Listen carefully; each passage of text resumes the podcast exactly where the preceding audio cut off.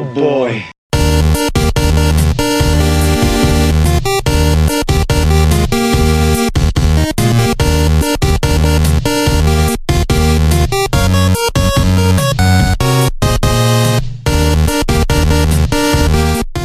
Hello and welcome to The Waiting Room, a Quantum Leap podcast, looking back at every episode of the glorious Quantum Leap from episode one in order, right the way up until the show going off the air. And maybe, maybe coming back on the air. Hmm, who knows? We'll have to see how that goes, shall we? My name is Si, and with me, as always, is my partner in time, Mr. Benny Mac. Benny, how are we doing, my friend?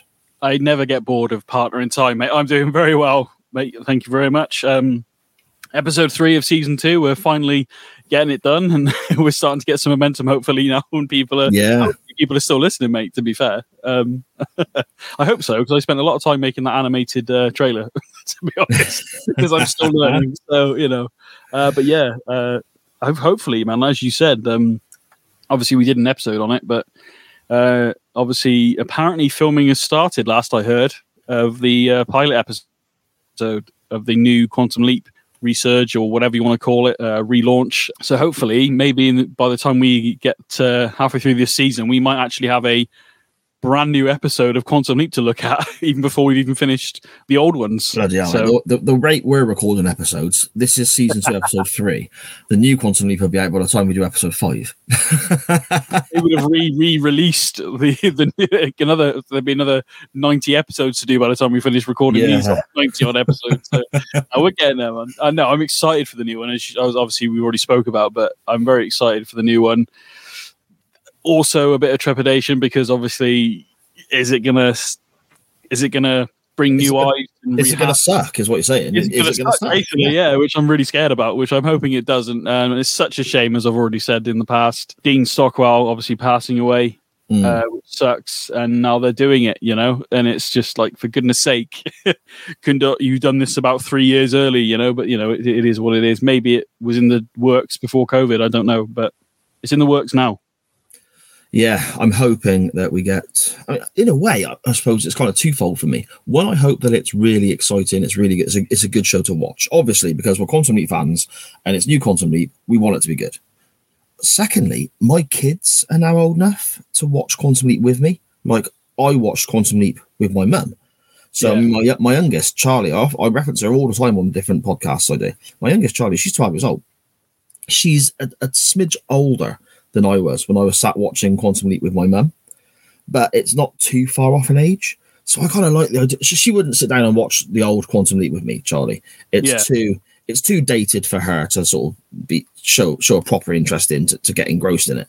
But a I new guess, yeah. program, yeah, yeah, but a new Yeah. program, I, I I think maybe that could, even if it's just the first couple of episodes, I could get her to sit down with me and watch it and just have that sort of that, that moment that I had with my mum, but now the other way around, as in I'm the grown up, if that makes sense. The revelation that you're a grown up, to be honest. I, Well, in, in in number, in age, yes, but the eyes of the law, you can be prosecuted, is what you're saying. yeah, exactly. I can be, I'll, I'll be I'll be tried like an adult.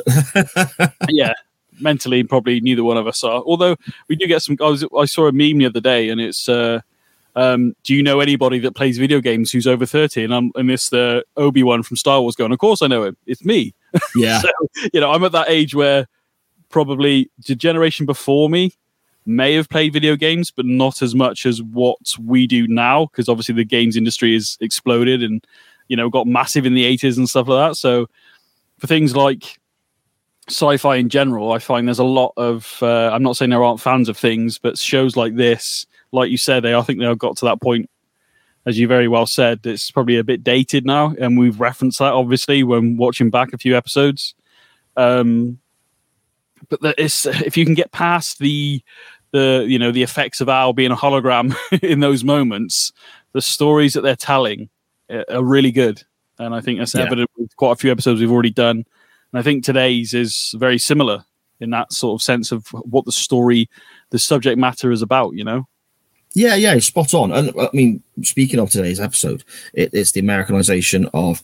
Uh, oh, see, I'm gonna butcher this every time I try and say it. I say say I say Machko. Machiko. Okay, the Americanization of Machiko, and it's when we when we looked at our last episode, both of us were a bit like, okay, don't really remember masses about this one. I think you said you remembered certain scenes and you weren't overly excited in comparison to other episodes coming up. Yeah, I mean, I did. I even said that one of the actresses or actors, sorry, uh, that's in it was in Mrs. Doubtfire. It's the wrong woman. It's the wrong person completely. because obviously, I'll, we'll, we'll do some before we get into it. We'll do some. Oh, there's only a couple I want to mention, but we'll do some of the uh, tropes and stuff. But yeah. yeah. I said she was. I said she was in uh, Mrs. Doubtfire. She's not. It's the wrong woman. it's the wrong oh. woman. there we go. It's, it's, um, better than what I did last time. I remember the whole episode as being, uh, you know, something else. A, yeah, a, different a, program altogether. Yeah, I remember the whole the whole episode we were reviewing. I had in my head as being this particular thing, and it turned out I was thinking of an episode of Cold Case, not Quantum Leap at all. So that's a whole yeah. different show. Never mind a whole different actress. well, yeah, fair enough. I, you know, either way, you, this is this is the thing though. When you watch something it might be at the time you go, oh, that was good, that was really good. Then as time goes on, you sort of maybe not embellish it, but you think, oh, that's a really good episode. You got to watch that, and you watch it back and you go, yeah, it's good, but it's not as good as yeah. I thought. But then you know, like I said, the woman, uh, Kay uh, Callahan, Callan. See, I'm butchering a freaking normal name, let alone Mach Machko. I only said Machiko. Then that's completely wrong. Um, but um, it's Scott just, Hall reference there. yeah, well, you know, R.I.P. Scott Hall, freaking legend. Um, obviously, as we record this, it's been probably about a week or so since he passed. Um, mm-hmm. So yeah, um, yeah, I'm, I'm guessing where, that's, where I've got that from. but um, yeah, to mix to mix her up with the woman in uh, Mrs. Doubtfire, there's similarities there, but it's not the right it's not the right person. But I did find that I will do it now actually quickly. The tropes very quickly. There's only a couple yeah, of yeah, yeah. Please, yeah. Um, and it's the only thing I want to mention. So the woman who plays Machiko, Machiko, we're going to yeah. butcher this the entire way. Her Machiko. Uh, we'll stick with that. Machiko. Yeah, okay. There we go. Uh, Leela Lee Olsen. Um, she's done a, quite a few random things, which I was quite surprised about. She was in Chucky, apparently, but oh, I think wow, maybe, okay. but I, have never watched the film. Dolls creep me out, so I won't be watching it ever. Um, and the one who plays Lenore McKenzie, which is the mother-in-law of Machiko, as we'll find out as we go through the episode in a mo, they have a they have an odd link together which I never thought I would, based on their acting career. Now I don't know if they would have they would have technically appeared at the same time. So I think uh, Leela only made one appearance, but they now Kay Callahan was um, uh, she played uh, Martha in the New Adventures of Lois and Clark. She was Superman's mother. If you okay, now I, I watched New Adventure. No, hang on, no, I'm thinking of something completely different. New Adventures of Lois and Clark. Cold case again. yeah, yeah, that's it. so, New Adventures of Lois and Clark. Lois and Lois Clark. That's Clark, yeah. That's a relatively newer show. I'm thinking uh, mid, uh, early, well, late. I want to say mid '90s. I want to say about '93 ish, '94. Um, right, because I'm thinking of the one with Teri Hatcher in it. Yeah, that's the one I'm talking about. Yeah, she. Is that what it was called? Was it? Yeah, the New Adventures of Lois and Clark. Yeah. I just thought it was called Superman. No, it's no. I always thought that as well. It's a new. Let me just click on it now because you're going to freaking confuse me. Where's my mouse? Um, it's a new Adventures of Lois and Clark. I'm pretty sure it is. Um, yeah, Lois and Clark. Oh well, no, sorry, Lois and Clark: The New Adventures of Superman. My apologies, I've got that wrong. Yeah, so, we were both right and both wrong. both wrong uh, but she played Martha Kent, okay, and also Layla uh, Lee Olsen, who plays Match- Machiko in this, was also in the series, and she played uh, Lin Chow in '95. Um, so I don't know. I don't. I don't remember the character. I, to be honest, I remember liking that show when I was a kid. Um, again, maybe we can do maybe we can do Lois and Clark maybe down the line. I don't know, but it was um, at the time I used to watch Lois and Clark, Superman, and then I used to watch Gladiators on Channel Three. So that's my age group of where I'm at. Mm-hmm. So um, yeah, I just thought it was quite cool that they both had parts in uh, the Superman. You never would have thought it, really. No, that's quite funny. That's quite funny. yeah, Leela has not. I wouldn't say she's not done anything because that's wrong for me to say because she's been in many. She's done uh, many things. By the looks at at least IMDb, what I'm looking at right now, without going any further, it looks like possibly New Adventures of Superman 95 may have been her last role. I don't know why that is without looks researching the actress anymore. But I thought it was a nice little thing there where she was just in Superman with the same actress who was her mother-in-law in Quantum Leap. You know, so I just thought that was mm. quite a nice little link there. I mean, there's a few other actress actors in it. Obviously, the the guy Rusty um, who's obviously the uh, the the bad guy, so to speak, in this episode. Um, I will make mention very quickly. He's done loads of stuff again, stuff I've not necessarily seen. That's why I don't mention it. But apparently, he was uh, in. Um, well, no, I would say in. He was actually, by the looks of it, a writer on Tomb Raider uh, for the, the Lara Croft, the um, Angelina Jolie first film that she did. Oh, right, Um, okay. bit of a writer, and he's also um, he co-wrote Lara Croft. Sorry, and he actually started in uh, the Trent. I can't even say it, the Quest 2003. I don't know. Either way, he's uh, he's gone on from acting to writing by the looks of it. So, um, which is probably a good thing because the Rusty character in this is a tool to say the least. Um, Yeah. That's about it for the tropes, to be honest, mate.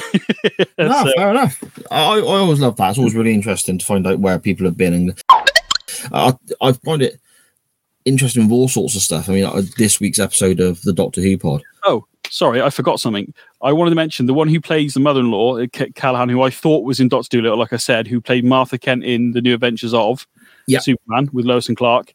She was in Knives Out, and I didn't even realize. I don't know if you've seen that film. I watched it recently, and I, I avoided it because it looked a bit. I don't know. I didn't didn't look really for me. Put it this way, but it turns out she's the grandmother in the wheelchair. So anybody who's seen that film, that's who that is. But you look at her and you would not think it's her because she's covered up with glasses and a like a weird sort of hat bandana type thing. You don't really. I didn't notice it was her, and it was only because I was looking Oh, up okay. the thing. Um, if you haven't seen Knives Out, so I would actually recommend it. It was actually quite a good film, to be honest. I have Um, not. I have not. I'll check it out. it's a, I, w- I will say it's got that uh, Agatha Christie, you know, Murder She Wrote vibe to it. I don't mind that, mate. But I don't was, mind a bit of that. it was an interesting watch, and it went as per, it's a proper who done it type film. See, I love who done it sort of stuff. That's So I great. think because I, the reason I avoided it is because I thought one, it's either too like comedy esque, or it's going to go the other way and it's going to be like a slasher type thing at first.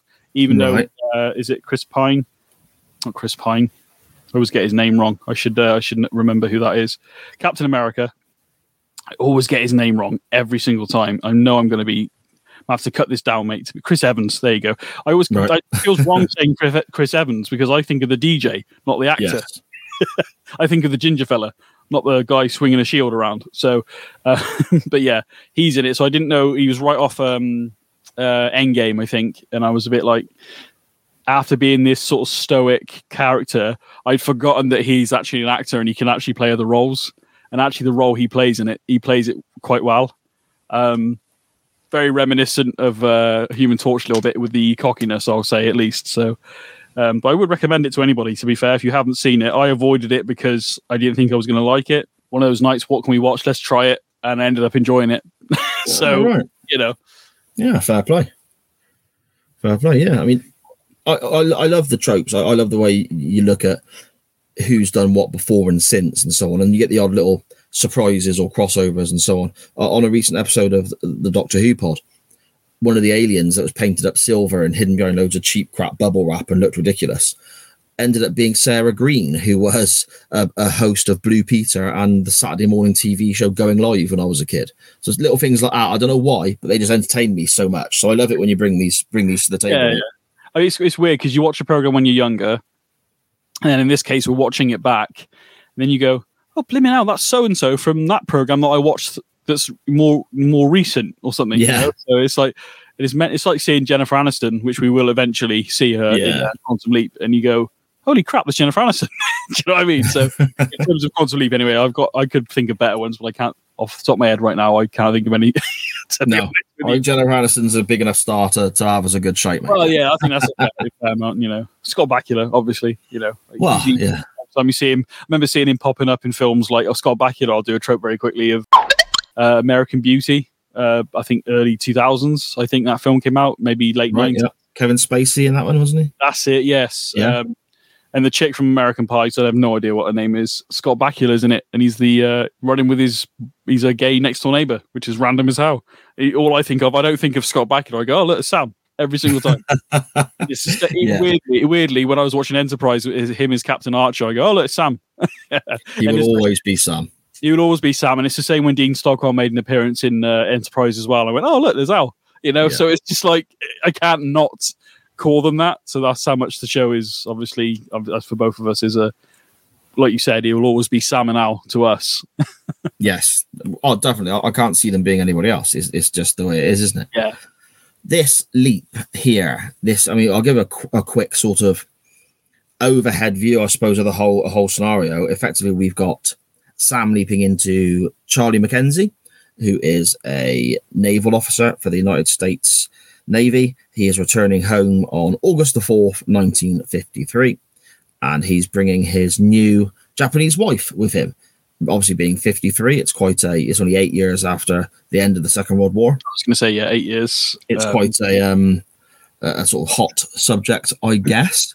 The, I suppose, Sam or uh, Charlie's parents the, dad is relatively okay with this scenario. The mum is definitely against it and causes numerous problems, and and that's kind of the the gist of the scenario that we Just, find yeah, yeah. Sam in.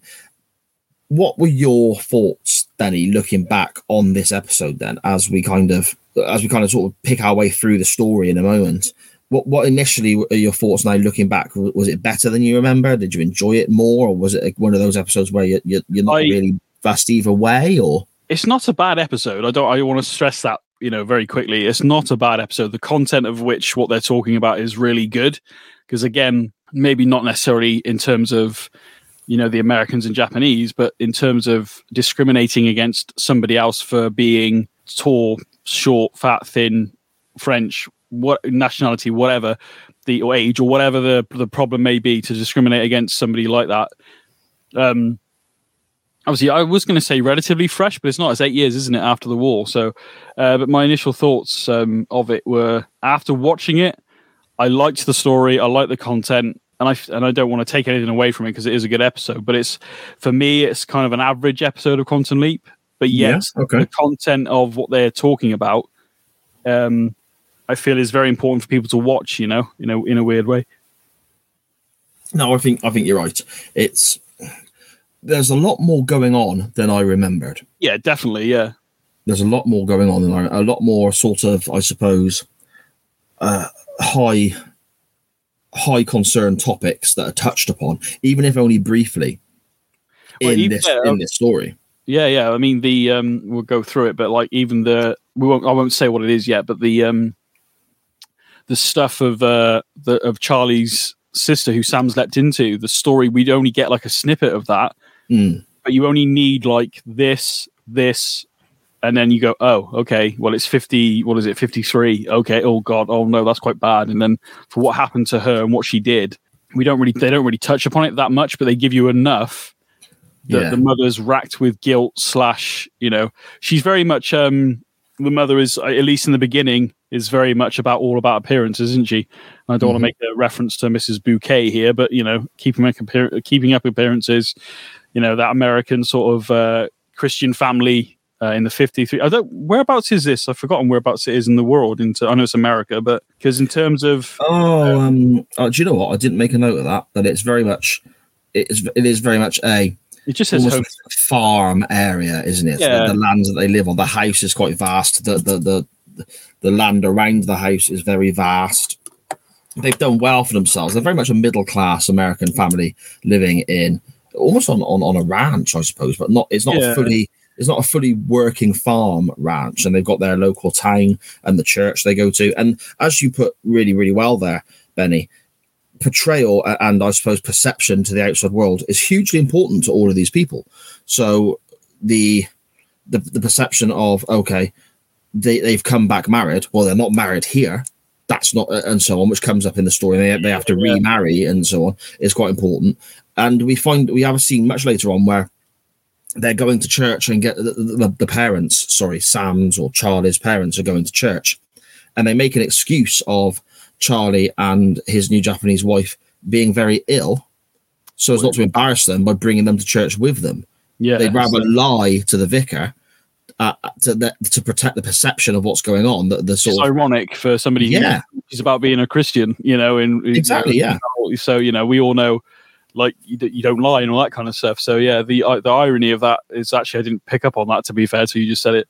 Um, but yeah, I mean, in terms of if we very quickly compare this to Color of Truth quickly from season mm-hmm. one, in terms of acceptance, I feel most people in this town wherever it is because I can't it doesn't even say on the description where it is, mate. To be fair, and I didn't pick up anything. It's just like a sort of you know classic American town, you know, with like you said, fields, and I feel like these are these are more farmers that grow things rather than necessarily have cattle as much. Although the dad is talking about calves and stuff like that as they're making that drive to the to the to the farm, but compared to like the behavior towards um, uh, Jesse in Color of Truth, I feel most people are actually quite welcoming towards um, Machiko. And okay they're sort of they based on i mean you get people looking at her because she's wearing the clothes that she's wearing and stuff like that.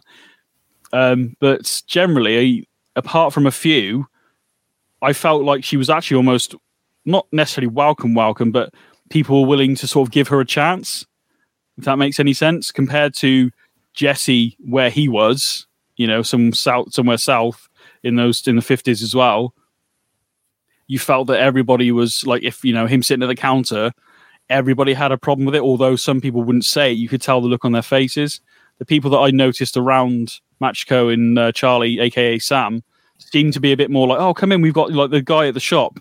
Oh we've got we've got women's fashion in. Come and have a look. You know he's welcoming mm. her into the, all right yes he's probably going to make some money off him but it's not but he wasn't like you can't come in my shop or anything, you know what i mean? There was none of that if that makes any if that makes sense. Yeah I, I think that's a really good point because the the racism and the prejudice in color of truth is is in your face isn't it it's literally from the moment you from, yeah, from, yeah. The, from the moment sam leaps in and they do their usual kind of i suppose cliffhanger for the following week it's there in your face the fact that sam even looks in the mirror and the first line he says is i'm black it ha- it's literally a slap in it's a slap in the mush to tell you how important this this fact it's is. Be, yeah.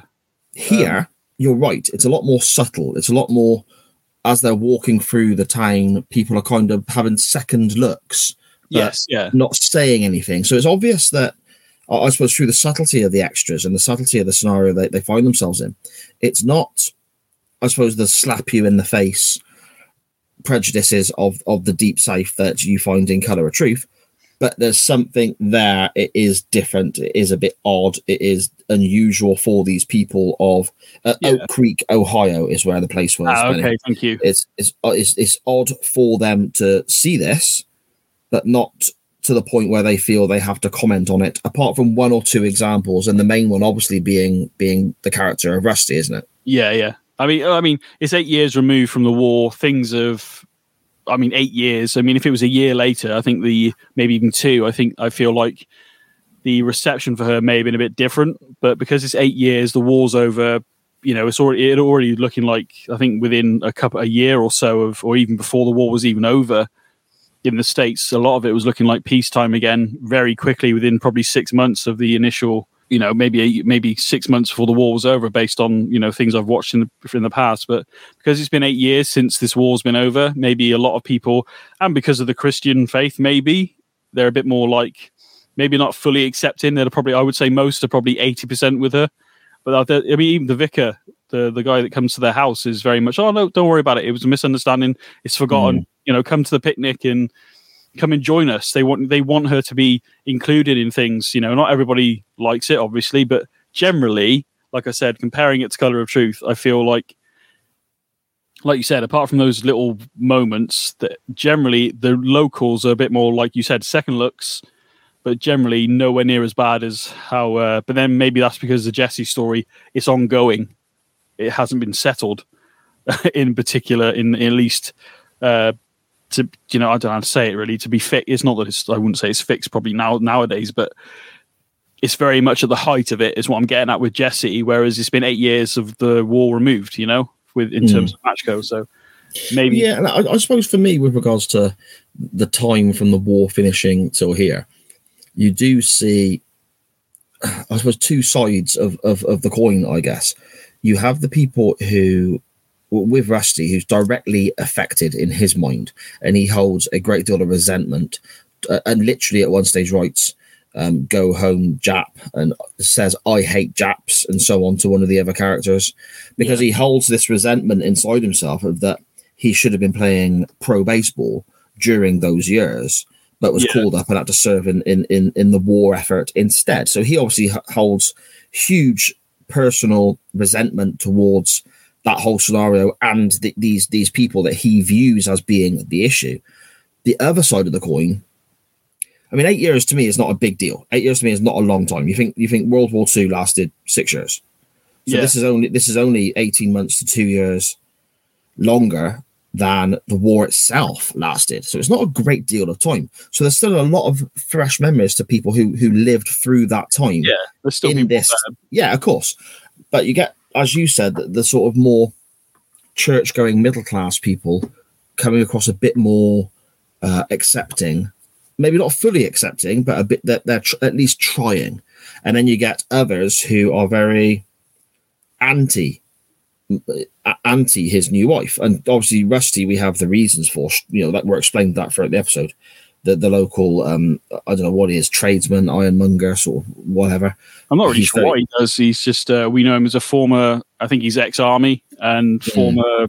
You know, former could have been uh, like you said a ball player, a baseball player, actually really good. Um, yes By the time he come back and the ward finished, he was either too old or they didn't want him anymore. I don't know. Yeah. You know, you don't really go dive into that too much, but he's holding a lot, a lot of resentment and anger towards the fact that even though he's not dead and not, you know, he's perfectly healthy, but up in his head, he's lost out on probably the chance of a lifetime, which he's never going to get back, and it's all due to the war and where he was stationed. He ended up being in the Pacific, so AKA Japan and all that Mhm. stuff going on. So there's a lot of resentment from this from this character, and unfortunately, because Machiko is from Japan and who who probably well, she wouldn't have been a, uh, in the war. I would have thought probably had nothing to do with the war. Just tried to survive it while it was going on, like most you know innocent people do. She had nothing to do with it, but his anger is focused at her because of where she's from, which is Yeah. wrong.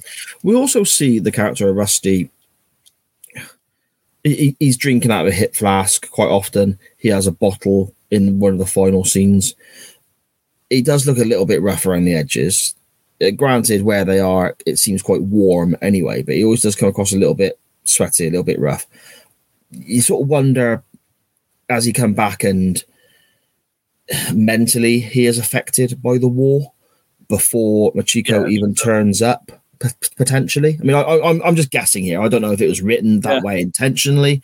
I don't know if I'm picking up stuff that is not there to, to you know in the first place. But I'm kind of looking at it. I'm thinking, okay, what we know now about soldiers coming back from combat, especially those who, who served in Vietnam, it's quite a big deal with, with people talking about what happened in Vietnam and Korea and, and, and so on. And uh, they them struggling, as we'll see in a future leap with Vietnam uh, uh, veterans and so on, with them struggling with what happened to them whilst they were serving their country. Is it to me? It's possible that that's also uh, uh, affects how the character of Rusty behaves. Yeah, I, I, I, without a doubt, I think there's. I think obviously they. It's like I said, he's he's had his best years taken away from him because of a war. Yeah, like I said, mentally, he uh, physically he's fine. He's not lost any appendages. He's upright. He's walking. He's obviously drinking. He's obviously got. A, he seems like a possibly like a mechanic or something like that. Yeah, a job of yeah. some kind. But mentally, um, you know, probably what he's seen and what he lived through. But I think the most of his resentment is the fact that he couldn't play ball, which would have possibly made him, you know, relatively uh, well off. I would assume um, as Yeah. a ball player. Um, Well, they're talking about the Yankees wanted him. and Yeah, exactly. Big, So, big names in that sport, aren't they? Yeah, yeah, definitely. I mean, yeah. I mean, I've got a parallel between the mother and Rusty, actually, which I'll bring up in a bit. We'll get through the episode a little bit, but uh, I, th- yeah, I'll, I'll, I'll bring that up towards the end. Yeah, sure. I mean, well, with regards to the mother, Lenore, it's almost like you feel the same with her that her issues are coming from a, race standpoint. But as the episode progresses, you realize that's not actually the case. Yeah, She's just an angry lady because of what's gone on in her life, and it's not necessarily directed at Machiko f- through a race standpoint, but it kind of comes across that way early on, which I think is quite clever writing because it's that's the obvious step your mind will, will, will go to. That's the obvious conclusion your mind will draw, but it's not quite the reasoning for it. I mean, getting back to the start of the episode, Sam's leapt into Charlie and he's getting off a train with his bag and so on. And I thought this was fantastic. He he's he's talking. You get like the inner monologue. You're getting the discussion Yeah, discussion in Sam's head, and he's talking about leaping around makes you learn things quickly, and you got to try and figure out who you are, where you are, and so on. And he reads the, the place and the date off the local newspaper. He reads his name off his navy kit bag, so he gets all the information he needs within 90 seconds of leaping in. Now, I thought that was really well done because quite often he leaps into somewhere and he's in a bit of a perilous position, or he's in a bit of a, I suppose, from the viewer's standpoint, a more uh, comedic situation, I suppose, something to give us a bit of a laugh. And he staggers around for a while, then wondering what's going on, who he is, etc. I thought this was Yeah. this is brilliant. Why not just buy a bloody newspaper or look at a newspaper? You'll get the date then. It was a local paper. You'll know exactly where you are. You know, I thought Yeah, it was yeah. very clever. I mean, reading his name off the bag is a bit cheesy. I, I it was giving me a detective instinct. So my name is Charlie. Yeah, reading off. You're reading off a bag that you're carrying. I wouldn't say you're, you're not. You're not uh, Detective Inspector Frost here, mate. But you know, reading the newspaper's clever. Like you said, I think the whole sequence was fine. To be fair, um, Hmm. it- you know, it made sense. It established who he was very quickly. Um, the hat on the character. The only thing I will pick up on is that Sam kind of pulls that grin, smile type thing he does Yeah. uh, but the reflection doesn't reciprocate that. So they must have not thought about that going through. That's just more of a canoe continu- What am I on about? Continuity yeah. uh, comment uh, than anything. But I mean, the sailor's hats always make me chuckle because I, I, and admittedly, he, he even says it himself. He goes, "I'm Popeye," and I thought that the very. I, I do remember thinking that the very first time I watched it, just before he says, "I'm Popeye," I remember thinking he looks like Popeye. so Yeah. In terms of the sailor, in actual in actual fact, he looks nothing like Popeye. but because he's got that hat on, people go to Popeye straight away, don't they? So yeah. Uh, you know, being the sailor man, I guess. So yeah, that's it. That's it. I mean, uh, Sam's getting picked up, or Charlie, so he's getting picked up by his dad. And we, we just, you know, as viewers are watching this sailor come home. Sam's looking around trying to figure out who he is, jumps in the car, all smiles to see his dad. Off they drive. Behind them, we see this Asian lady carrying more luggage, shouting after Charlie because Sam's not to know, but he's left his new wife at the train the station. scenario just buggered off. it's the only scenario where that would work because if obviously Sam hadn't leapt in when he did, Machiko would have been with him in the car. In the in Yeah. the tr- well, actually, having said that, to be honest, it was a pickup truck and there was barely enough room for the two fellas to get in the front. So she'd have had to sit, or one of them would have had to sit in the back. So getting the lift, uh, you know, getting the lift to the farm afterwards, which is probably better off for her, especially with the luggage she has.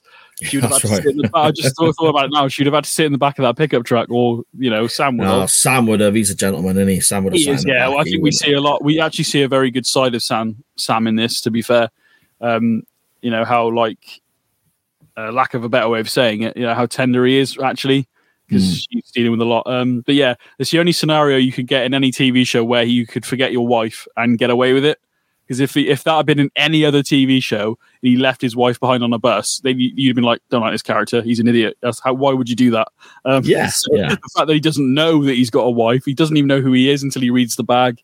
Doesn't know where he is until he sees the paper and what date it is and where he, he- you know. Obviously, you can see what he's wearing.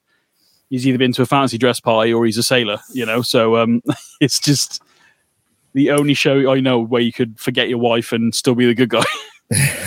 uh, I mean, to sort of summarize the early scenes um, up, then I guess Sam arrives back at the his parents' house with his dad, where his mum and a incredibly friendly former girlfriend by the name of Naomi is waiting for him. Over, overly friendly. Jeez. Yes, now she is very, very keen to reignite their former romance, shall we say. As this is going on, we see that uh, Machiko has got a lift with a local police officer, says that she's there, she's Charlie's new wife. The police officer drives her out. Al is explaining to Sam that he is there to stop Charlie marrying Naomi because it seems, according to Ziggy, their future lives are miserable and he should make sure they don't they don't stay together. As this happens, we get the uh, the, the unveil to the family and Naomi herself that Charlie is already married because here is his new Japanese wife. Yeah, that's quite disturbing, isn't it? Really, because when you hear that that he's there to stop marrying Naomi, which obviously we know that he's got a wife. Uh, Mm. Well, we know we know now this his wife. that actually then in the original history, the parents put so much pressure on their son that uh, Machiko ends up going back to Japan, never remarries, and um, Charlie marries Naomi and has a terrible marriage. So you know that says that if you know Sam isn't there, then uh, you know the original history, like I said, is quite quite uh, dire, really. To be fair, yeah, yeah. I mean, it's, it's, it's effectively these three people having very depressing and, and horrid lives, isn't it? But it just proves how uh, in the original history, um, without uh, like Sam being there, I guess um, the mother's quite. I think I get the feeling she's very used to getting away, but she mm. even to the point where the husband in this time period, what we have seen so far in Quantum Leap is that it's very, very male dominated, whereas um, Charlie's dad is actually more more gentle, and he's not like that at all. Um, but he gets to the point where um, he actually, at some point in the episode, he actually tells her like, "You've caused this." So he actually likes Machiko, which I'm assuming he would have in the original history but the mother's so overbearing in the original history that it forces her to flee. And obviously, like I said, Charlie remarries and stuff like that. So, you know, I don't know whether it's Sam's influence and the dad sort of speaks up. I don't know. Mm, yeah, I suppose we'll never really, really know. But you can kind of see that he is a bit more, I was potentially open minded, but at the same time, he's maybe a bit more submissive is in, in his actions as well, and he, he sort of goes along with what his wife wants just to keep the peace potentially. Yeah, uh, yeah, I would say to a degree. He's retired as well, mm. so he's probably around the house a lot more um, without realizing it. She's obviously that was probably her domain as well at some point. So um, he's probably been around a lot more, and he's just like because he doesn't seem like the type of guy that makes his wife do everything either he's very he seems a very quite a modern man really for the time period i, I feel yeah without a doubt without a doubt I, I was expecting i was have seen this episode before but i didn't remember it so when i oh. first oh. and again i'm i'm really stereotyping here and it's incredibly unfair of me to do so but looking at the characters and knowing the subject matter of this episode i expected the dad and the mum to both be quite closed off not yeah. having this kind of half and half relationship where the mum is the way she is and the dad is effectively, by comparison, incredibly welcoming.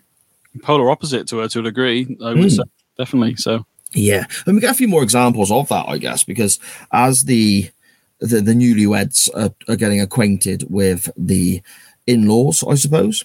Uh, Chico offers to wash her father-in-law's feet, which sounds incredibly strange, but it's Japanese tradition that is explained by um, but by Al and by Sam and so on. The father-in-law, you know, Chris, uh, sorry, Charlie's dad says, "Okay, well, if that's Japanese, then we'll, we'll, you know, if that's what you want to do." This is shortly after, however, the Charlie's mum has refused a gift of, I suppose, is is the correct word, kimono, a sort of Japanese so, yeah. style gown and she says I've already got a dressing gown and just won't accept it, and it's it's incredibly rude. Yeah, it's it's terrible, isn't it? Can barely look at her as well, she's you know being you know trying to be um, honor the parents and all that kind of stuff, and you know you know here's this gift you know to make you like me, I guess to a degree. Mm. Um, but uh, yeah, she can't even bring herself to look at her in that moment. I, I noticed watching that scene. Um, so yeah, very, very unwelcoming. Yet again, the father is very much, oh, I've got some photographs of Charlie, you know, aka Sam. Obviously not Sam, but you know, Charlie, who yeah, yeah. But uh, you know, he's very much wanting to get to know his daughter-in-law. I, f- I feel, and whereas, you know, the, then the the wife drags Charlie to the corner of the room. Clearly, she can, you know, she's not exactly being subtle about it, but um, you know, saying this is, you know, how this looks for me and all. It's like I wasn't. And Sam's like, I wasn't thinking of you when I married her. You know, it's like mm. how this looks for me. But there's a lot of that going on. Um, and as obviously as we'll find out, there's a. I think she's obviously, like I said at the beginning, she's very much trying to keep up appearances, for lack of a better yeah. way of saying it. Yeah, she's trying to keep up appearances on one hand, but also on the other, she's she's very just angry at the world. I think, isn't she, because of what yeah, happened? Definitely in, in her past, which we'll come to very shortly. We get a little more of an example of how of how the, the mother-in-law eh, Lenore is is viewing the newcomer to the family. She wakes up in the morning and goes downstairs, and Machiko is, is is cleaning the kitchen floor. Not because it's dirty, not because it's not been done properly, but she's trying to help. She's also got some rice on the stove to try and help make breakfast, as she states. Yeah. Lenore point blank throws the rice out and mm-hmm. basically Yeah. says that my floor is clean enough. And this deeply upsets Chico, and she runs outside, followed by Sam as as Charlie, where they have quite a touching discussion about how in this isn't Japan anymore, how in America the husband and wife can be equal. Yeah. Everything is fine. We should get you some American clothes, and they go off for a little drive into town, Benny, don't they? Yeah, which is quite a funny uh, scene as well, really, because uh, he teaches her how to drive, and it, I think I believe it must be a stick as well, or um, you know, you know, manual, what we call over in the Mhm. UK. So for her changing gears and stuff like that um, is is hilarious watching her drive, um, which is again very forward uh, thinking. I think uh, you know probably for the time. Obviously, Sam's from the future, so you know not really, but um, I mean, this is one of my favorite scenes in the sense of she sees the daisies on the road, and the that's very um, telling of the episode as well. What she says about the what she says about the daisies on the side of the road. But before I get there, when she slams the brakes on and Sam hits his head on the windscreen, um, she like he kind of goes, "Oh yeah, can I pick some flowers and all this kind of stuff?" He's like, "Yeah, yeah," and he's rubbing his head. And she, um, she goes, uh, "Good brakes, no?" And gets out of the car, and he goes, "Oh, it must be Japanese." And then just like a little couple gone. Um, but the what I was take away from it is that she's looking at the daisies, and instead of just grabbing like a handful, she's very meticulously looking at them, and you know, picking one at a time and stuff like Mm. that. And she picks she's about four. walking several yards between each pick. She's not just grabbing one, two, that'll do. Yeah, yeah, She'll pick one and then she'll survey quite a few, walk a few yards. And it's almost like she's looking for, in her eyes, the, the perfect one to pluck, Yeah. I guess.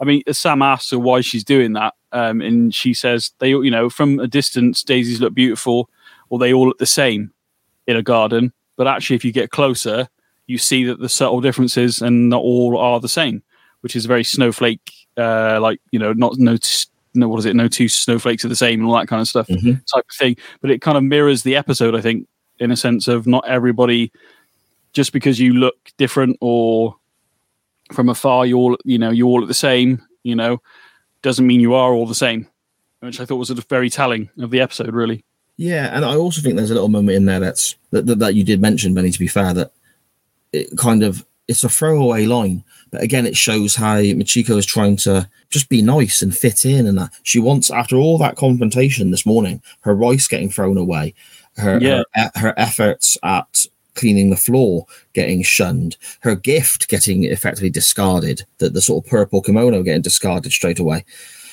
She's still there saying, I want to pick the perfect flowers for your mum as a gift.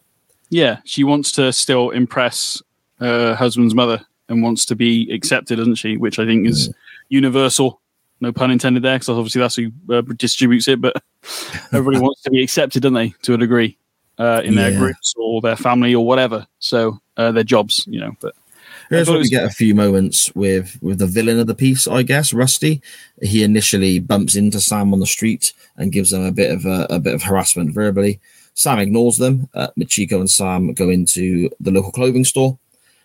After they leave, it's quite another touching moment because uh, Machiko's trying to walk in heels for the first time, and, and Sam's laughing and trying to help her. They get back to the van, Charlie's van, and as we mentioned earlier on in the episode, Jap Go Home is written on the wall, on the door, sorry. And Sam eyes Rusty suspiciously. And and Rusty's, you know, Sam's suspicions about Rusty are obviously, you know, well founded because it's, it's obvious, it's all over his face. He was the guilty party. But it's also just before that as well. Before we see that, he uh, purposely takes the time to cross. The, I think he crosses the street and barge into Sam, aka Mhm. Charlie, and says, "You got a problem?" But he's clearly the one who bunch, you know, knocks into Sam, and Sam just kind of looks at him and goes, "No, no problem," and you know, gets sort of hurries Machiko along to get to the store. And then, like, as you said, it comes to the point where they've come out after they've been shopping for probably a, probably an hour or so, and he's it. Well, we can't prove it, but let's face it, um, we're pretty sure it's you know, especially with the comments he says later on, Jap go home, written on the, on the van. Uh, it's pretty obvious it's Rusty. Um, so the aggression already is already showing towards one for Charlie because he's married a Japanese woman, and also Machiko as well. So Yeah, but definitely. he think you know so yeah it's not sly it's not hidden it's not like who's doing this it's c- quite clearly this is rusty and he has a problem with Machiko and the fact that Charlie's married her and brought her to this little town. Yeah, yeah, hundred percent. We sort of jump forward a little bit in in the the week, the day, or whenever it was. I guess we've had the moment of Henry, which is uh, Charlie's dad, and Lenore explaining to the Reverend that Sam and his wife are poorly, so they won't be attending church, and they're getting a lift back from church with the vicar. And as they're driving back, Sam and Machiko are doing, I suppose, housework, chores. They're helping Chores, out. Uh, yeah, Sam's in the barn chucking a load of hay around. Um, Machiko is on out putting clothes on the the, the washing line to dry. hang- Yeah, yeah. Now, two things of note happen with this that kind of come together at the same time. We get Naomi arriving, unbuttoning her top slightly, and effectively throwing herself at the now, now shirtless and sweating Mr. Beckett, or Dr. Beckett, sorry, which is the standard obligatory Sam Beckett takes his shirt off shot for the week, if everyone's got that in their Quantum Leap waiting room bingo cards. Um, Sam is, yeah, Sam's, you know, spurring her advances. He wants no part of this. He, he wants to, nothing to do with this. Whilst this is going on, Chico takes her top off because it's warm outside, apparently, when they work in the fields in Japan. This is what ladies do, as explained in a few moments' time, but not before the the vicar comes around the corner in the car and Henry, Lenore, the vicar, and, and the vicar's wife all see this young Asian lass with no top on just running across the front of the car. yeah. And the vicar even says, Oh, she looks like she's a bit better now. I mean, we do have like Naomi, like you said, throwing herself at Sam as well. I mean, I just want to mention quickly, Al does make an appearance. Al's not, I wouldn't say Al's not in this episode that much, to be fair. Maybe three, four times we see him. And Al's quickly jumping to the conclusion, like, of Sam is trying to sleep with this freaking Naomi, but actually she's throwing herself at him. And like, he's like, all the times you've called me a sleazeball, all this stuff. and it's like, hang on, Al, come on. Um, but yeah, like you said, the, the vicar's face was, and the comment was quite funny of, um, and I don't they find them in the barn. And what makes me laugh with that is, so Machiko's gone in, and then Naomi, because they've fallen off a haystack, so Naomi's essentially, well, she's on top of Sam, isn't she? Basically, uh, Machiko's there topless, and then everybody else comes rushing in with the vicar. Um, I think I assume the vicar's wife or another another member of the congregation. I don't know. Um, but of all the things she's seen, she faints at Sam and Naomi on the floor doing nothing apart from the fact that Sam's not got a top on, and she faints. Which I was like, where did that come from? that's that's the effect that Sam Beckett has, mate. Oh wow, the- yeah. Well, clearly, you know, Doctor. You know, obviously, he's supposed to be a young lad, isn't he? Who's been in the Yeah. army army or the, the navy, sorry, and fit in with. Well, I suppose this is an era where showing a bit of ankle was considered rude. So you know, a half naked Asian woman. I don't know about that, showing a bit of ankle. I think they've progressed past that. Oh, they? maybe, but it's still considered. I mean, it's not. It's not 1853. It's Good point, actually, 'cause- Good point, actually, because Naomi's wearing like quite short shorts and yeah. I wouldn't say a revealing top, but it becomes more revealing when she unbuttons it. So yeah, all right, fair enough. Uh, she knows what she's doing, don't she? The hussy. she yeah, she knows what she wants as well. Yeah, exactly, mate. Exactly. Uh, from there, though, we get quite an important, I suppose, plot line, uh, a moment in the story, because Naomi explains basically that she was one of Eileen, who is Charlie's um, Charlie's sister. Sam Sam is effectively saying to Naomi, "I want nothing to do with you. Leave me alone. I'm married now. We're not rekindling any form of uh, relationship we had. That's that."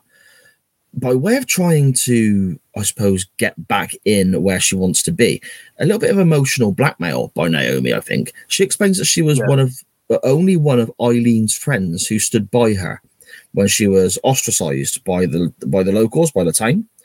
Um, because Eileen, the, the young daughter, ended up pregnant out of wedlock, which obviously in 53 and especially in this kind of area is hugely frowned upon. No, I- I, remembered that different. I, I, I knew there was. I, I when it came up about the sister, I thought there was mental issues there. I didn't. And then when Naomi drops the bomb of she was pregnant, I was like, oh, okay.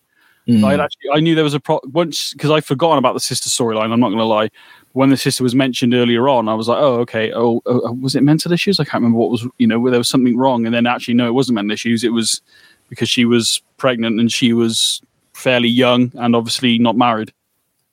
Yeah, exactly. And it, it's obvious that the, the poor girl Eileen had quite a quite a sad time of it. Her mum, as we find out, wasn't particularly supportive and was worried, as as Benny has explained so brilliantly uh, already several times in the episode, is so concerned about outward appearances to other people. Having this young girl out of wedlock who is pregnant at this time brings, I suppose, some level of shame upon the family potentially.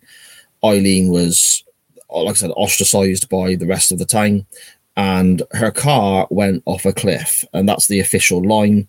But it's more and more apparent the more the characters talk, in that Eileen took her own life because of the the, the very horrific situation she was facing, I suppose. Well, look at the way she's treated Charlie over his wife.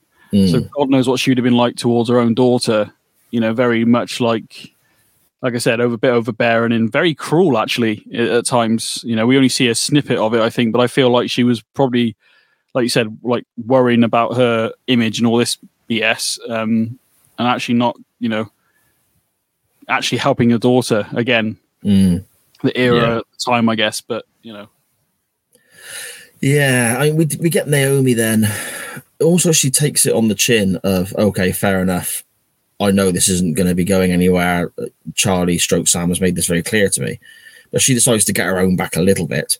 And when they have the church picnic the next day, she basically and I, I, I, know I shouldn't, but I got a little bit of a kick out of this because she tricked Machiko into going up to the town mayor. Basically, she, she's done her makeup for her, made her look a, a, a little bit over decorated, shall we say, yeah. and has told her various ways to greet people that in the Western world, which is obviously completely alien to Machiko, in the Western world is seen as being very respectful, which of course the Japanese are all about being respectful and so on. So she's very keen to impress and respect her her peers and her her new, I suppose, local friends and villagers and, and so on. She goes up to Machiko, sorry, goes up to the mayor and his wife and refers to them as both being fat because Naomi's told her to do it. That's what you're supposed to say, apparently. Uh, you know, well done on your prosperity, being a mayor. Oh, and your fatness. What the fuck? Yeah. oh, mate, I laughed. I, am not going to lie. When she said it, I chuckled, but obviously it was done out of malice from Naomi's side. Mm. Um, I don't know why it just hit me now. Like, obviously, you know, we're all they're all looking at this woman who's foreign, her ways are strange, and all this kind of stuff. But you know, from Machiko's point of view, she's in a new country with where there's nobody, probably at least in this area, there's nobody like her, um, and her customs are very much of Japan. So you know, she's you know she's got a lot to contend with. I'm quite surprised she doesn't get more stress than she actually does. I mean, she takes a lot of it in stride. Probably some of it's um like maybe ignorance towards like the ways of like the Western world, maybe but she does, like you said earlier, she still tries to pick flowers for the mother-in-law to please her. Yeah. So. Yeah, uh, something I noticed about the episode then, Benny, really, and I suppose it's going to affect how we talk about the sort of closing scenes now, is that we've had, for one of a better term, we've had effectively a lot of build-up, a lot of a lot of conversation, a lot of scene setting. I guess we've seen hints and moments about how Rusty is behaving. We've seen the the, the mother-in-law um she's 100% set a stall out we know where we stand with her.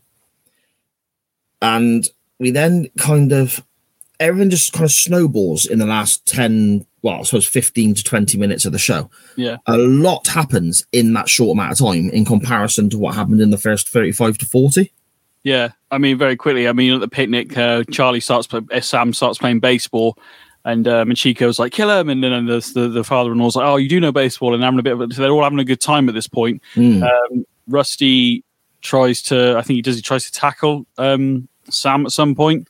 And one of the guys says, oh, don't worry about Rusty. He was, this is where we find out, he, you know, he was up for, you know, AAA ball and all this kind of stuff. And like, they're like, they, they're on, even though they know Rusty, they're clearly on like Charlie's side. Like, don't worry about it. Just don't worry about it. Don't let him get to you. Um, and then obviously we have um, Rusty pitch into Sam and nearly taking Sam's head off a few times as well. Um, and this is where it all kind of, as you're probably leading to, it all kind of come comes unglued a bit. And uh, what the hell is your problem? Sam says, and then it all starts. I don't like Japs, which is there's no ifs or buts about it. That's what he says. Yeah. And, uh, it kicks off, and luckily everybody kind of in this moment is you like separating them, and much Machiko's like don't you know don't um, don't fight basically. Um, she's probably seen enough war as it is, you know, living in Japan and stuff, and he has as well. Obviously, Sam hasn't, but Charlie would have. Uh, so, yeah, as you said, it's starting to snowball, and it starts uh, the pressure's on a bit more, isn't it? I think by this point. Yeah, and we get this is the thing. It, it all seems to accelerate, but I'm I'm okay with that because I think the way the episode is put together from now until Sam leaps out despite the fact it goes from zero to 60 so quickly, for me, it works. For me, it's quite quite well done. I mean, I'll run through a few points quickly now, Benny, and then we can sort of yeah. summarize after very very briefly. We get after the picnic, after the church picnic, uh, Sam and Charlie's dad Henry and Machiko are returning back home, and there's already as as they're pulling up in their car, it's quite a windy storm, quite a quite a big storm is brewing, um, they're they're getting ready to get the animals into the barn and get into the storm cellar. Now the men obviously are in the fifties. It's men's work and all that sort of stuff. You know, roll your sleeves up, off we go, sort of yeah. nonsense. Um, so Sam and Henry are off getting the animals into the barn. Machiko is told to go into the storm cellar with Lenore, the mother-in-law. In between them getting deciding this and then both then venturing down the stairs, Lenore receives a phone call from a local townswoman, not sure who. In my head, I pictured it being the vicar's wife, but we don't actually get that ever confirmed. I don't know what it's. It's not important, but either way, yeah, no, anyway, yeah. Lenore is then informed of Machiko's um, insult to the mayor, calling him and his wife fat and so on. Lenore, obviously, again, as as Benny explained, keeping up appearances. You know, perception is everything. She's outraged by this. It brings shame on the family. She tells Machiko she never wants to see her again. Machiko runs off into the storm, finds herself alone on a road, gets picked up by Rusty, who happens to be driving by, and straight away it's sinister. The, the mood has changed. This nasty, scary, drunk fella now has this young Japanese girl who is quite naive in the way of of the Western world in his in his cab. Now, Upon realizing this, Sam sets out to look for her. He eventually finds them and gets in a big old scrap with Rusty because Rusty's about to cut off her hand, I think, Benny. He's going to do something in it. I don't know what it is, but he's. I mean, I, I have, I, I still can't grab my head around. If my only thing I wouldn't want to moan about really is the fact that she got in the car so easily, but is that because she's naive, hmm. maybe, or wants to get out of the storm? I don't know. But yeah, he's um, spilling his guts to a to a point of like I was going to play AAA ball, you know, basically blaming her for the entire war and the reason he's not playing baseball. And like you said, he's going to do something sinister. Not, it wasn't too clear to me what he was going to do, but you just knew it wasn't going to be good. Yeah, he said this. He said he said a story about um, a film about somebody coming back from war and they've lost their arms at the elbow. And he says, That man is me. I feel like that because when I come back from the war, I couldn't throw anymore. I couldn't pitch in the same way anymore. And they made some reference to her losing her arm or her hand. Yeah. And by this by this point, they're in his work yard, I suppose, or, or his his place of employment, where he's uh, either a mechanic, as Benny said, or, or some some form of tradesman or uh, early engineer or whatever it may well be and there's lots of tools and equipment lying around. And he's basically, when Sam arrives, he's grabbing an axe. So my mind is it's, maybe yeah, making right, my mind's probably making too big a jump. But I'm thinking, is he going to lob her bloody arm off? He was. I don't know what that guy was going to do. He's he was going to do something and it. Uh, either way, it wasn't going to be good. Maybe the, maybe the talk of the arms, like you said, possibly. Then he was going to lop an arm off or two. Yeah. He, he's. I don't know why obviously I don't know. I do know why, but he's kind of snapped in this moment, isn't he? And obviously, I think you said, like you said, he's drunk as well. Um, but he's not a very nice man, and he's got a lot of, uh, like I said, he's got a lot of, as we've already covered, he's got a lot of issues in the sense of he's kind of lost his his meat, what what he thought he was supposed to do, which was play ball. Mm, yeah. Interestingly enough, I mean, I, I I love little weird facts and figures and timelines that don't add up and so on one of the teams that Rusty mentioned he had the chance to go and play for, and they were offering him a contract and so on. Now, bear in mind, this was all before the war. This happened. Now, America joined the war a couple of years after it started. What we're looking at, America joined. When was Pearl Harbor? 41, 42? I'm, I'm not sure. Around that sort of time. The team Rusty mentions as as a team that he had a contract with and could have potentially joined didn't actually exist until 1954. So that was a little bit of a glitch there. yeah, they, uh, the team he actually mentions that didn't actually come back to Baltimore um, under the uh, Oreo. I don't know how you say that Oreo name until uh, 1954, so a year later. So yeah, the team, one of the teams he mentions, wasn't even. I mean, he yeah. might weren't back in that state until a year later. So yeah, a little bit of a goof there. We've found a few of these, haven't we, in the last few? I episodes. love it. So, uh, if you if you like him, then I'll start looking up a bit more then because I didn't know whether you liked him or not. So yeah, now I, I, it's funny because I I love I, I, don't want Quantum Leap to be wrong. Do you know what I mean? I don't want yeah. it to be to be making errors, but at the same time, I like watching something. And I wouldn't have picked up on that if I hadn't seen it on, on, on the screen that I'm sort of using along for my notes and so on. I wouldn't have picked up on that.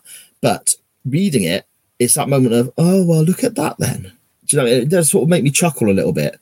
And I do get a little kick out of it. And it, I suppose it's very interesting for people to hear as well that sometimes these shows do occasionally make the odd mistake.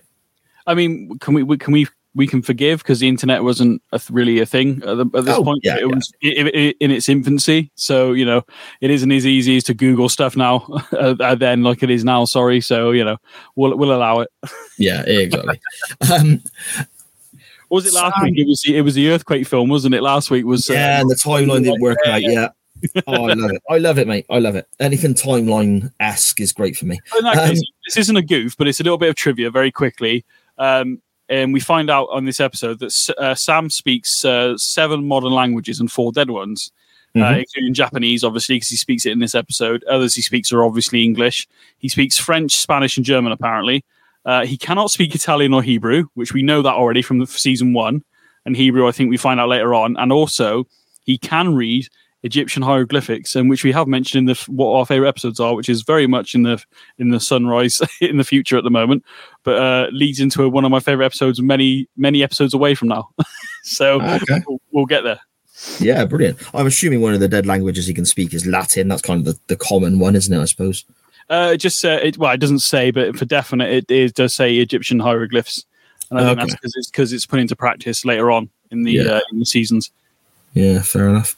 I we we rejoin, I suppose, Sam and Rusty in the middle of this scrap.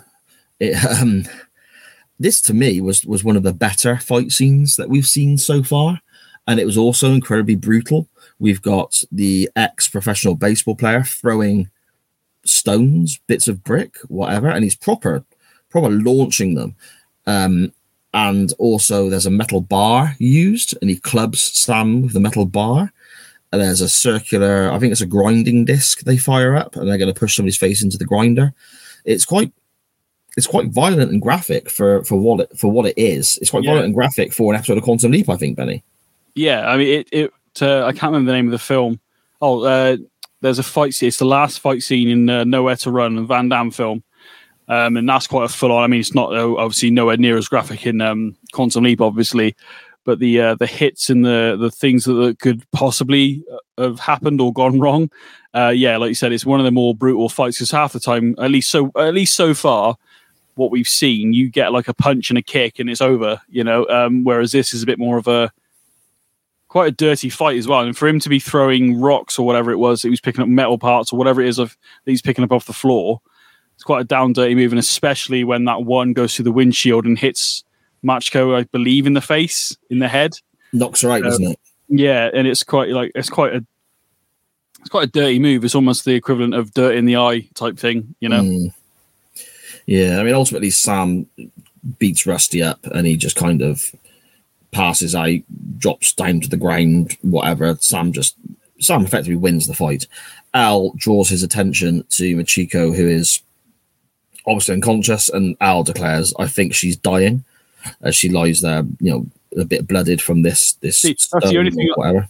That's the only line I would change from Al in this episode. I think she's dying. I would have. I mean, she has been hit in the head, but I feel like I maybe I think she's hurt rather than I think she's. Yeah, dying. it didn't quite work for me either no, it didn't quite. Even though he's thrown something at this poor girl's head, it in the context of it, you have to watch it, people. But it didn't it didn't feel right with what he said there. I think she's dying. It felt a bit like whoa, that escalated for no apparent reason. Throwing yeah. stones or whatever he's throwing. I find it quite a cheap move, really. But again, baseball player, I guess. well, this is it. Yeah. yeah Arm, I, bet he was uh, a bloody nightmare in the army throwing grenades at enemies. And freaking, like, would have gone bloody well far, wouldn't they? yeah, perhaps that's what they should recruit baseball players to do: just lob grenades. yeah, I'll take the pin out first, then lob it. But yeah, well, yeah, yeah. um, it, we then cut to a scene at a hospital where Machiko is.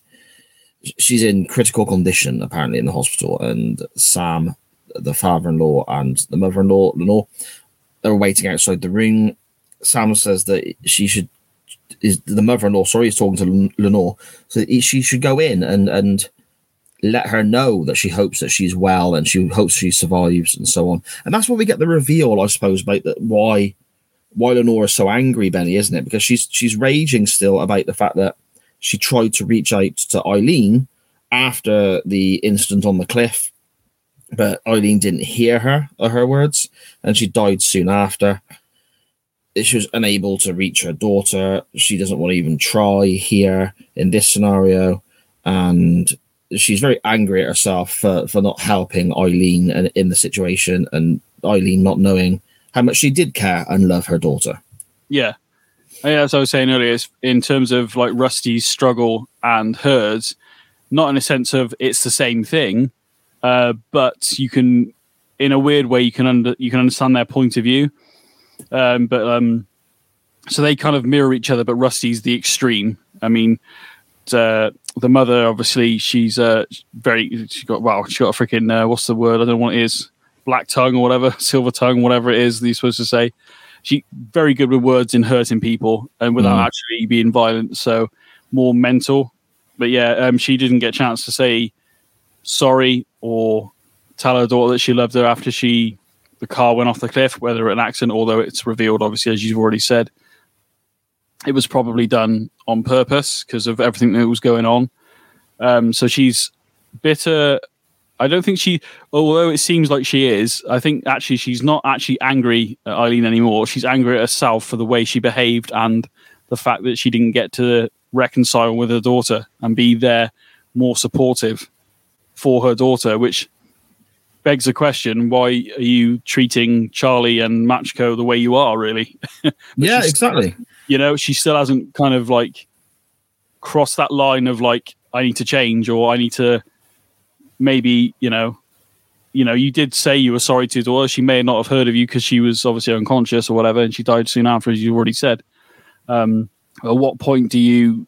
I'm not saying let it go, but you need to somewhat move forward and just live with it, I guess. But uh, yeah, so it, it, begs the question of why you're so, but then hard uh, against your son's marriage and stuff. But again, it was more.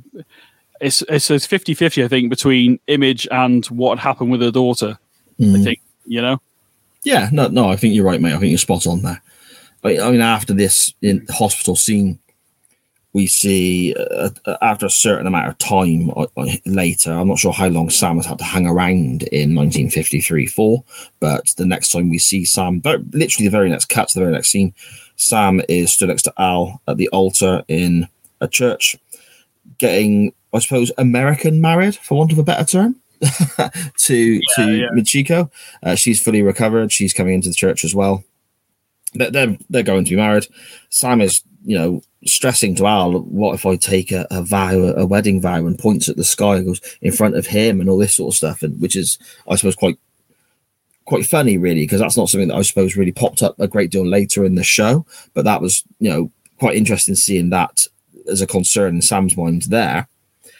The Al says that the leap will happen. He will be out of there, but it will happen when Lenore when Lenore finally accepts his new bride. Yeah. yeah. and Al sort of jokes, "Oh, that might be after you've you've given her her first grandchild." To which Sam looks mortified about.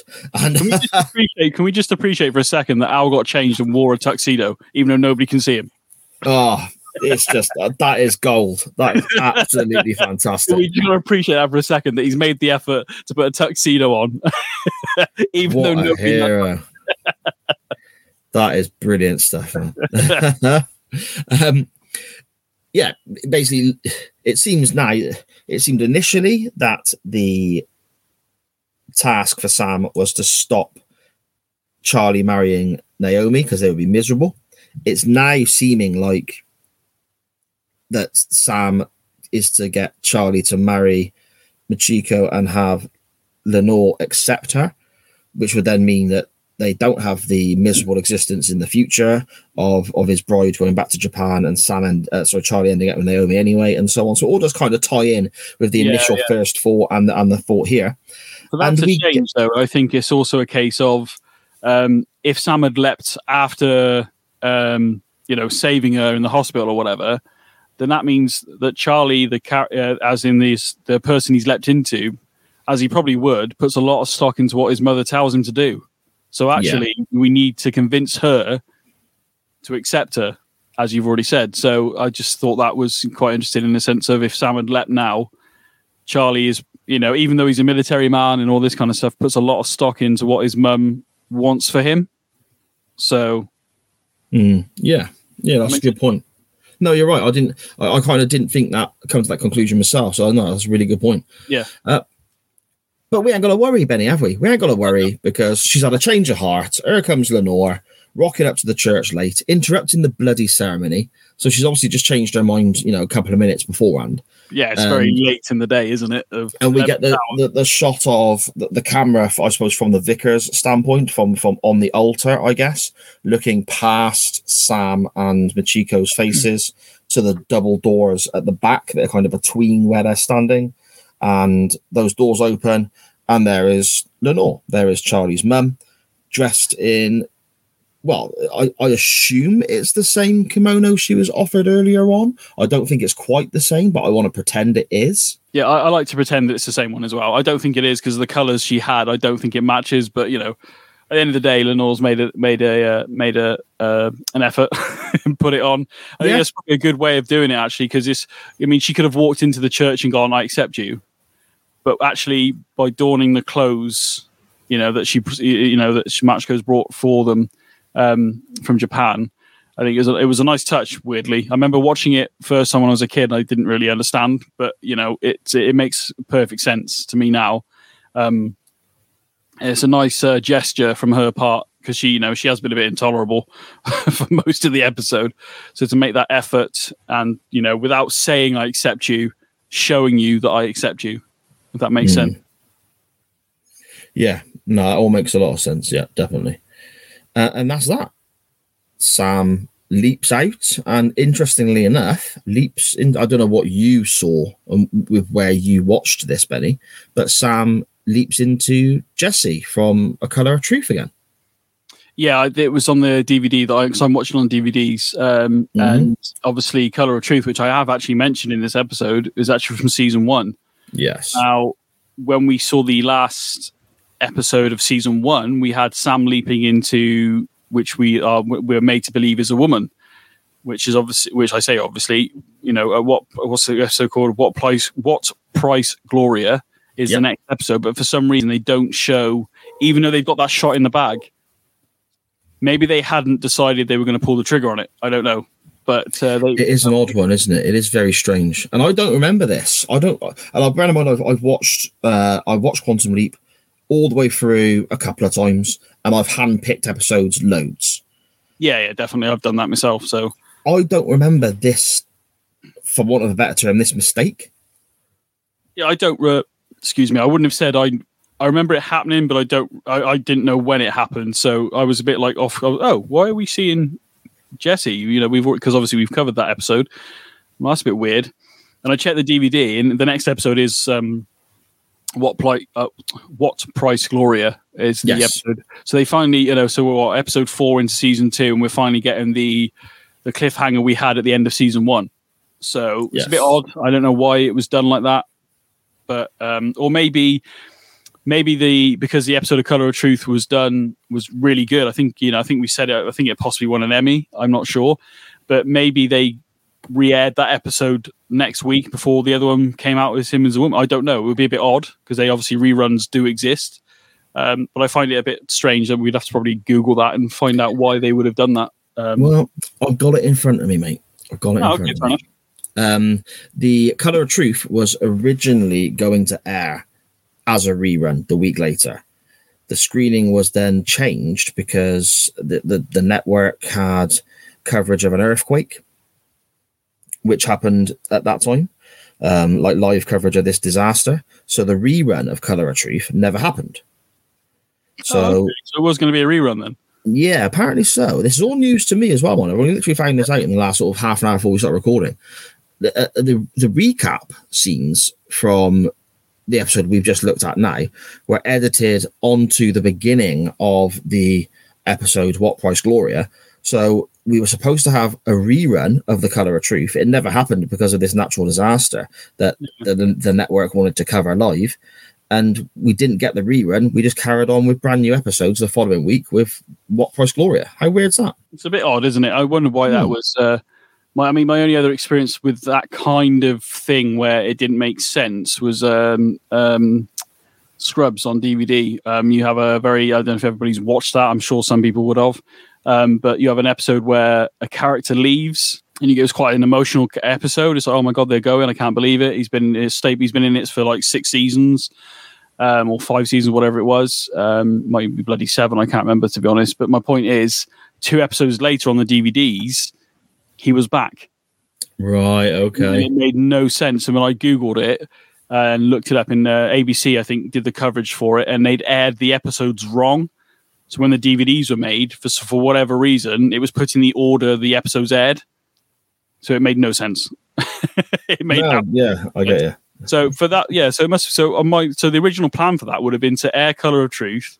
hmm At the end of Color of Truth, they would have edited the scene from the bathroom. I guess that we got at the end of Yeah. season one. Yeah. Ah, yeah. Okay, but it just didn't happen because of the natural disaster. Oh, okay. Yeah. Not Yeah, crazy, isn't it? And again, I find like like I said, I found that out today, and that was that was insane. I'm assuming they wanted to re-show a Color of Truth because they've been recommissioned for this huge second series. There's 20 plus episodes of the second series. It's got a more regular time slot in its ini- original run.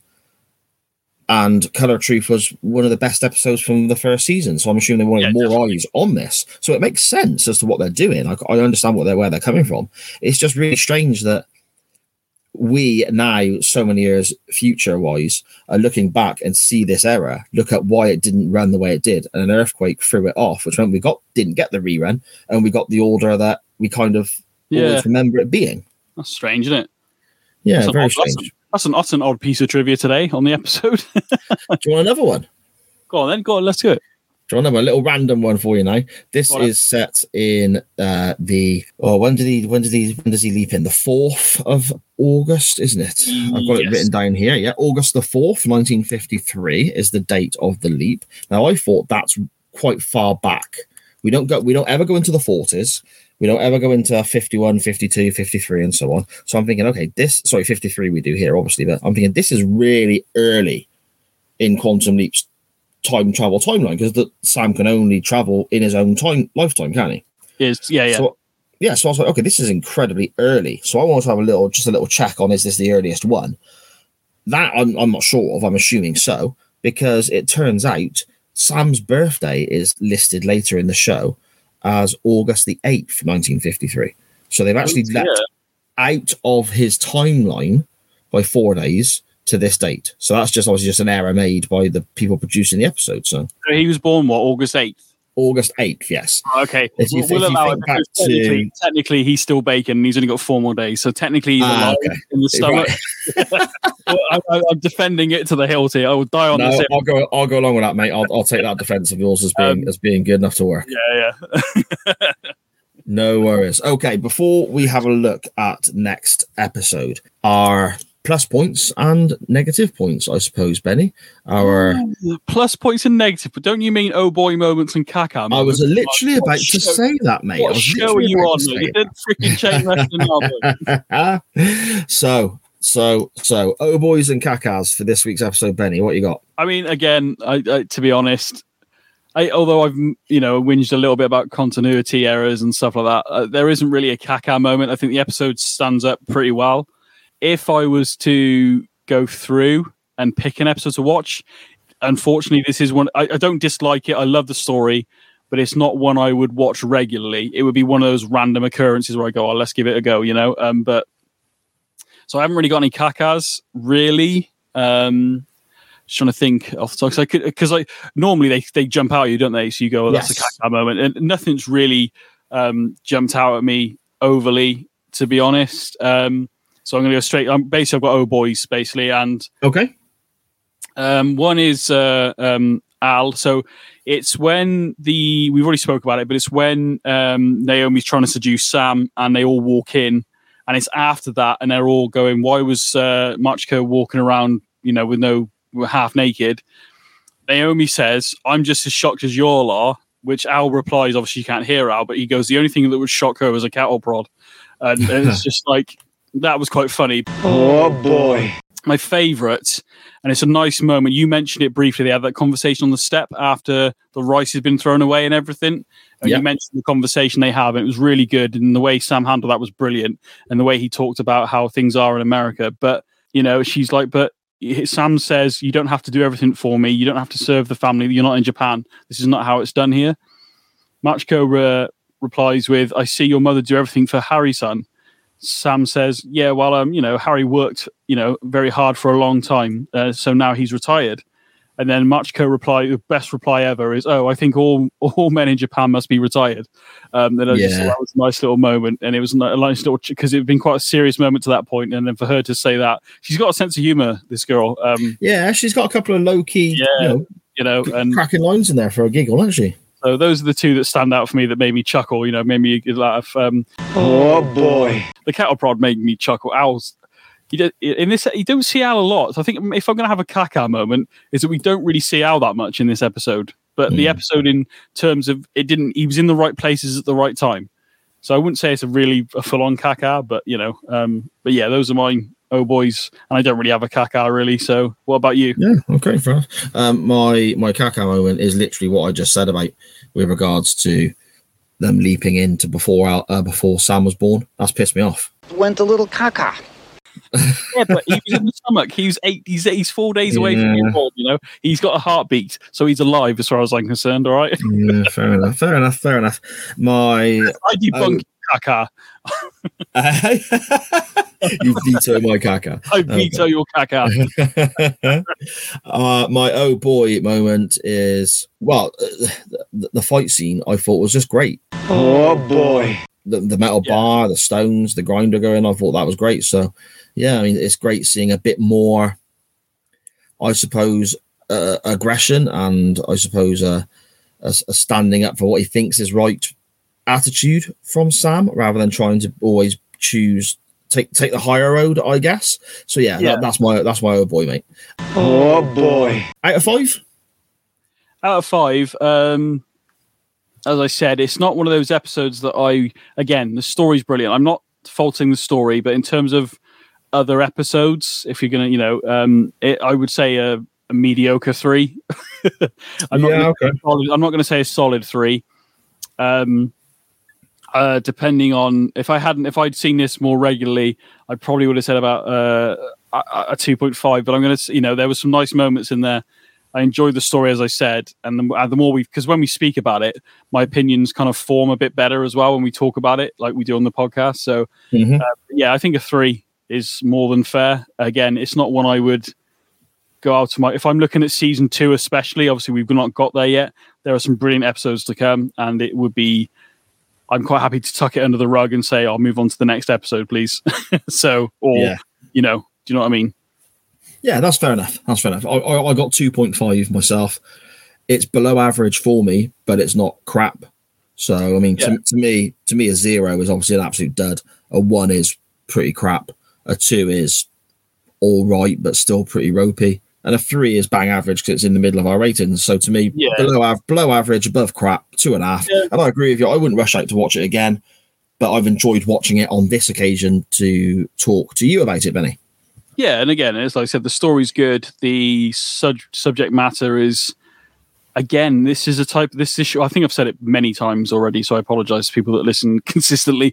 But um, you know, this the show, considering the this show was made in '89, you know, um, you know, obviously, you know, was it was 89, it started 88, 89 into the 90s. 89 it started, yeah. Yeah, so um, it is in terms of look, in terms of a presentation point of view, it's of its time, but the story's still somewhat relevant to even in 2022, which I've already Yeah. said. You know, in Yeah, you're right. 2021.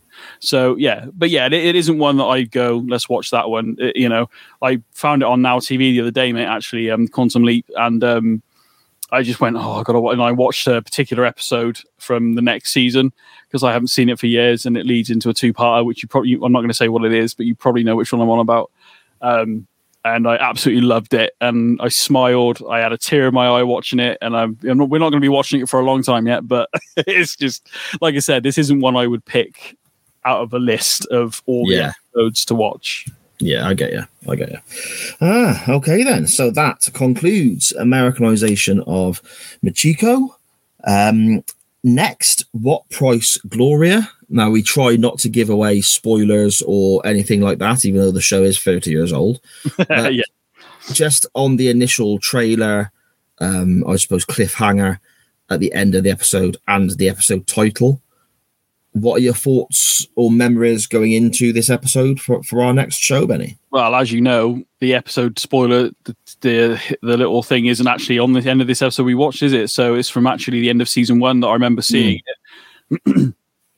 um, if I remember rightly, Sam is obviously a woman. We've already covered that. This is going to be the first time we have that uh, change in uh, in the sense of what he's going to be wearing on screen and stuff like that, and what he has to do to pretend to be a woman is quite funny. I remember there been some comical moments, but generally it was quite hard hitting, if I remember rightly, um, and just trying to survive in heels, which I find funny. Sam, you know, obviously uh, the irony is we've seen Machko wearing heels for the first time, and now we're going to see Sam wearing them in the next episode, Yeah. Trying to be a woman. Um, so That's I, my main takeaway, actually. The heels. Him. That, that's the primarily the only.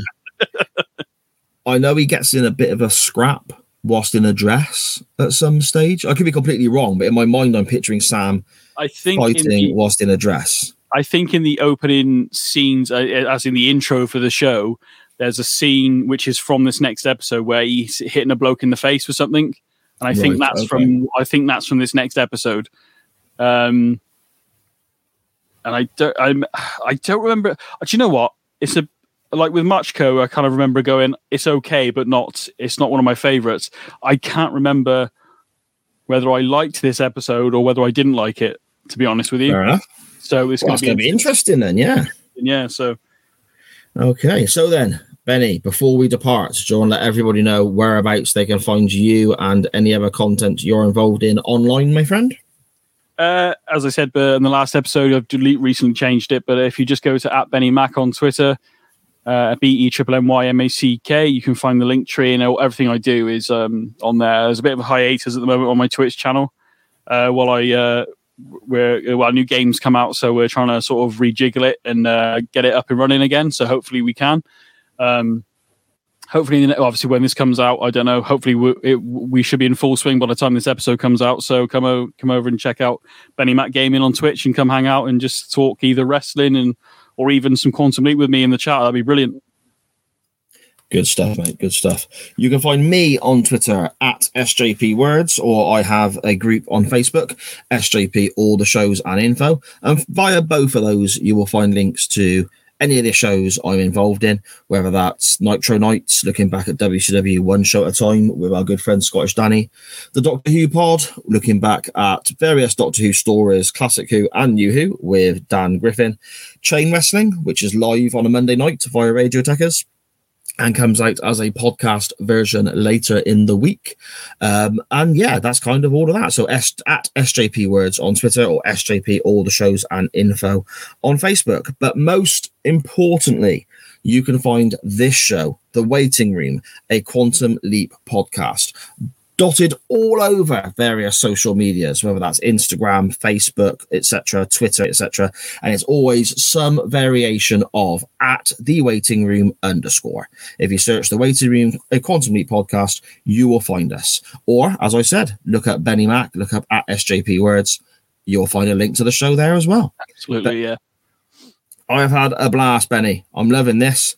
Let's bang these episodes out, mate. Let's get through season two because there is gold coming.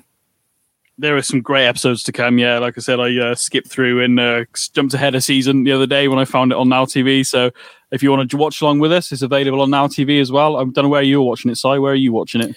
I've got the DVDs, but I recorded it all off the Sci-Fi Channel. Okay, so there's on the Sci-Fi Channel as well. Then, so anybody It's also on actually um, Sky Replay at the moment. oh, there you go, brilliant. Oh yeah, so Now TV is part of Sky, so that makes sense. ah, okay, I didn't know. Yeah. yeah. There you go. It's out there. You can find it, and obviously, as soon as that new, as soon as we get a chance to watch that brand new uh, episode pilot, hopefully it will come out. Hopefully it does well, and we get to see it. Um, I'm sure. I know we're going to be jumping ahead in the story, but we've got we've got we've got to see what it's like, haven't we? Yeah, mate. Meat fans, I think you'd understand. Uh, so, but yeah, man. I've been uh, well. Next episode, what pro score is going to be interesting because I I don't remember if I like it or not. To be totally honest, and I think I can remember some of the story, but I don't know if I actually enjoyed watching it or if it's one of those classics. I have no idea. It's going to be good, mate. It's going to be a good chat. It's going to be a good discussion. I'm looking forward to it. Benny, as for next week, my friend, very much looking forward to it, as I said, and I'll catch up with you then. Ah, time to leap out, mate.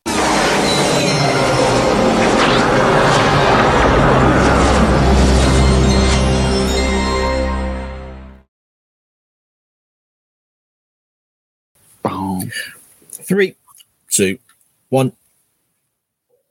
Sorry, my throat went all funny then. Drew. Yeah, mine did exactly. And after that, I kind of stifle a burp. I can get through. literally went to speak and my throat went. well, I'll try that again. Are you channeling the Bill and Ben the flower pot? Flower mate? Yeah, exactly. That's exactly. oh, dear. we. Um, I'm not old enough to know it, mate, but I'm sure you're not either. So, or you might. no, I'm fucking not, you prick. That was like in the 60s. Jesus Christ, that was what my dad watched, not me.